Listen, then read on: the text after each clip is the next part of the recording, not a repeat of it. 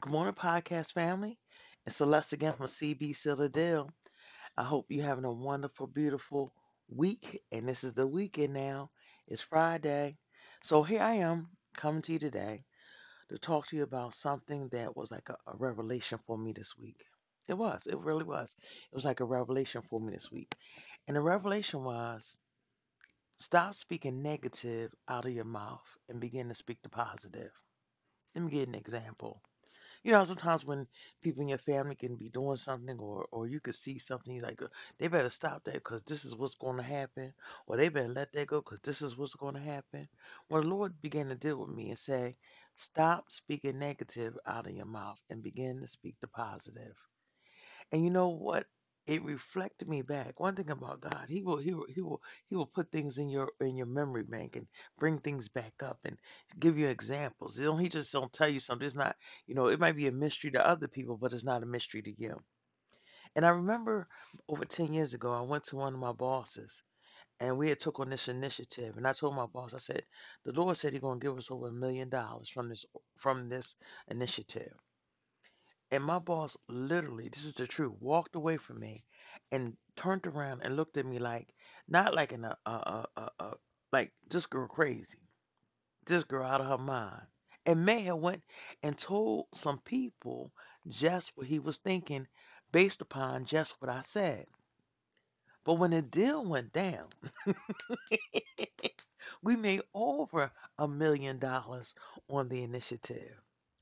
He never came back and said, Well, Celeste, you know, you said it, or thank God, God answered your prayer. None of that. And for a minute there, I was feeling some kind of way because here was my leader that I had confided in what God had put in my heart, and he couldn't receive it.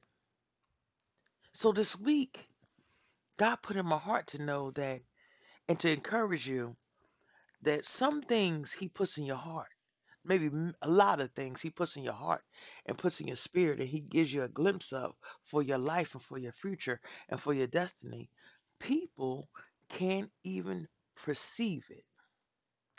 And if and guess what? I want to tell you the secret i learned.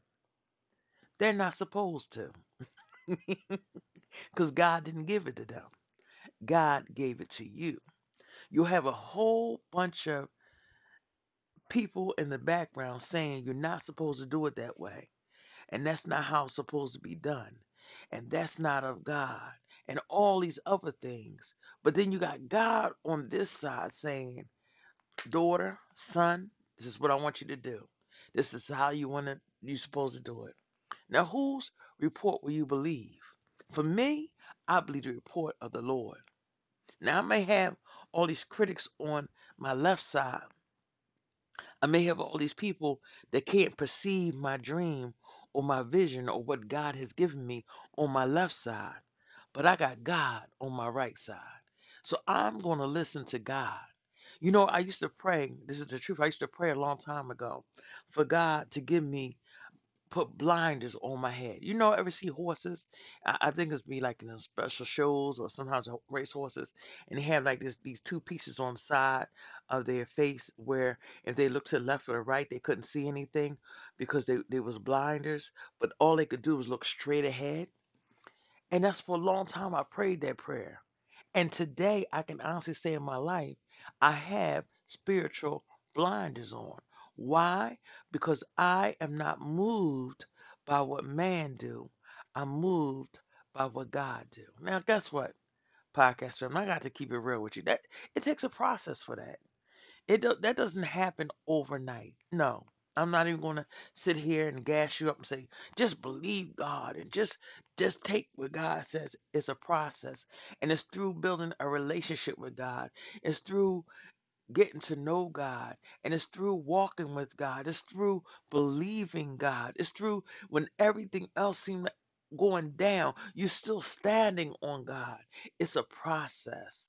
But at the end of the day, whether you go, whether it's whether you're at the beginning of your process, whether you're in the middle of your process, whether you're at the end of your process, I want you to know that people will not always perceive what God has formed in your heart put in your spirit and put in your mind.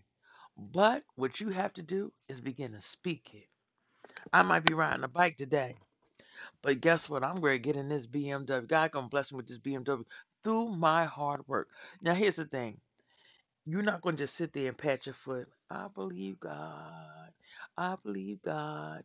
And do no work. You got to work at what you're seeing. You got to work at it. If it's being a writer, you got to begin to write. I don't care if it's one page at a time. If it's music, you got to begin to sing or begin to write that music.